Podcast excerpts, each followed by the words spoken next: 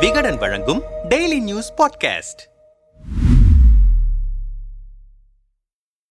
ஊழல் முறைகேடுகளுக்கு எதிராக பேசி வரும் அண்ணாமலை தன் கட்சிக்காரரான விஷ்ணு பிரசாத்தின் முறைகேடான சொத்து அபகரிப்புக்கு துணை போகிறார் என்று புகாரை கிளப்பியிருக்கிறார் மதுரையை சேர்ந்த தொழிலதிபர். மதுரை மாடக்குளம் பகுதியில் தொழிலதிபர் சந்திரசேகர் சதாசிவம் ஆகியோருக்கு சொந்தமான வணிக கட்டடம் ஒன்றை கடன் காரணமாக கடந்த ஆண்டு ஏலத்தில் விட்டது வங்கி. இதை பாஜக தகவல் தொழில்நுட்ப பிரிவு நிர்வாகி விஷ்ணு பிரசாத்தின் மனைவி பிரியதர்ஷினி ஏலத்தில் எடுத்து அதில் ஐடி நிறுவனத்தை தொடங்கியதுதான் பிரச்சனையின் மையம். இதுகுறித்து நம்மிடம் பேசிய சந்திரசேகர் எங்கள் வணிக கட்டடத்தை இரண்டாயிரத்தி பதிமூன்றில் வங்கியில் அடமானம் வைத்து தொழிற்கடன் வாங்கியிருந்தோம். இடையில் கொரோனா பேரிடர் உள்ளிட்ட பிரச்சனைகளால் கடனை திருப்பி செலுத்த முடியாததால் சொத்தை ஏலம் விடுவதாக அறிவித்தது வங்கி நிர்வாகம். நாங்கள் சூழலை எடுத்து சொல்லி ஒன் டைம் செட்டில்மெண்ட்டுக்கு அவகாசம் கேட்டு பேச்சுவார்த்தை நடத்தி கொண்டிருக்கும் போதே அவசர அவசரமாக ஏல அறிவிப்பு செய்தது வங்கி. எனவே வங்கி நிர்ணயித்த ஏலத்தொகையான எழுபத்தி நான்கு லட்சத்து எண்பத்தி ஐந்தாயிரம் ரூபாய்க்கான காசோலையை நீதிமன்றத்தில் செலுத்தியிருந்தேன். ஆனால் அதையெல்லாம் கண்டுகொள்ளாமல் கடந்த டிசம்பரில் ஏலம் என்ற பெயரில் பிரியதர்ஷினிக்கு முறைகேடாக சொத்தை கொடுத்துவிட்டனர் இரண்டரை கோடி ரூபாய் மதிப்புள்ள அந்த சொத்தை பெரும் எழுபத்தி நான்கு லட்சம் ரூபாய்க்கு ஏலத்தில் எடுத்திருக்கிறார் பிரியதர்ஷினி. அந்த சொத்தின் பெயரில் அதே வங்கியில் ஐம்பத்தி ஐந்து லட்சம் ரூபாய் கடனும் வாங்கியிருக்கிறார். இந்த ஏலத்தில் வழக்கத்திற்கு மாறான வேகம் காட்டப்பட்டதால் பல லட்சம் ரூபாய் வங்கி அதிகாரிகளுக்கு கமிஷனாக போயிருக்கும் என்று எங்களுக்கு சந்தேகம் ஏற்பட்டது. அதனால் பிரியதர்ஷினி மீதும் வங்கி மீதும் உயர்நீதிமன்றத்தில் வழக்கு கொடுத்தோம். விசாரித்த நீதிமன்றம் வழக்கை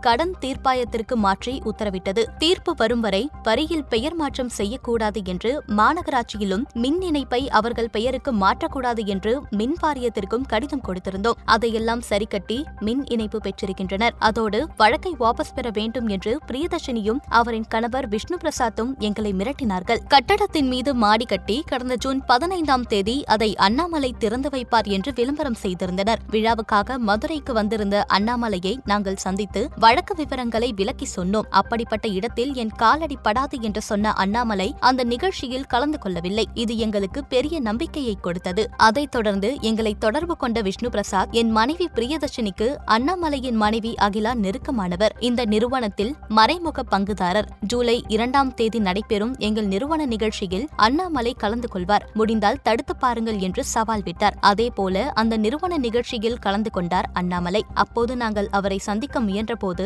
எங்களை கண்டு கொள்ளாமல் கிளம்பிவிட்டார். அப்போதுதான் இந்த நிறுவனத்திற்கு மறைமுகமாக அண்ணாமலையின் ஆதரவு இருப்பது தெரியவந்தது. அண்ணாமலை கொடுத்த அழுத்தத்தால் தான் வங்கி பிரியதர்ஷினிக்கு சாதகமாக நடந்திருக்க வேண்டும். ஊழல் முறைகேடுகள் பற்றி தொடர்ந்து பேசும் அண்ணாமலை விஷ்ணு பிரசாத்தின் முறைகேடுக்கு துணை போகிறார். வழக்கு நிலுவையில் இருக்கும் நிறுவனத்தின் நிகழ்ச்சியில் கலந்து கொண்டதன் மூலம் அவருடைய உண்மையான முகம் தெரிந்துவிட்டது என்றார் வருத்தத்துடன். குற்றச்சாட்டு குறித்து விஷ்ணு பிரசாத்தின் மனைவி பிரியதர்ஷினியிடம் விளக்கம் கேட்டோம். அவர்கள் சொல்லும் குற்றச்சாட்டுகள் அனைத்து அனைத்தும் தவறானவை. அந்த இடத்தை யாரும் ஏலம் கேட்காததால் கடைசியாக குறைத்து இறுதி செய்யப்பட்ட தொகைக்கு ஏலம் எடுத்தோம் வங்கி விதிமுறைகள் படிதான் அனைத்தும் நடந்திருக்கின்றன. எந்த முறைகேடும் இல்லை. எங்களுக்காக யாரும் சிபாரிசும் செய்யவில்லை. அவர்களுக்கும் வங்கிக்கும் தான் பிரச்சனை. ஆனால் தேவையில்லாமல் எங்களோடு வம்புக்கு வருகிறார்கள். மாநகராட்சி மின்வாரியம் ஆகியவற்றில் வங்கி சார்பாக கடிதம் கொடுக்கப்பட்டது. அதனால் பெயர் மாற்றம் செய்யப்பட்டதோடு மின் இணைப்பும் கொடுக்கப்பட்டது. உண்மையை சொன்னால் சந்திரசேகர் தரப்பினர்தான் எங்களுக்கு தொடர்ந்து மிரட்டல் விடுக்கிறார்கள். அதேபோல அண்ணாமலையின் மனைவிக்கும் எங்கள் நிறுவனத்திற்கும் சம்பந்தமே இல்லை. அண்ணாமலையின் செயல்பாடுகள் எங்களுக்கு பிடிக்கும் என்பதால் அவரை அழைத்தோம். இவர்கள் புகார் தெரிவித்ததால் தான் ஜூன் பதினைந்தாம் தேதி நடந்த கட்டட திறப்பு விழாவுக்கு அவர் வரவில்லை என்று சொல்வதும் தவறு. வேறு நிகழ்ச்சிகளில் அவர் கலந்து கொண்டதால்தான் அப்போது அவரால் அன்று வர முடியவில்லை என்றார். பாஜக தலைவர் அண்ணாமலையிடம் விளக்கம் கேட்க அலைபேசியில் தொடர்பு கொண்டபோது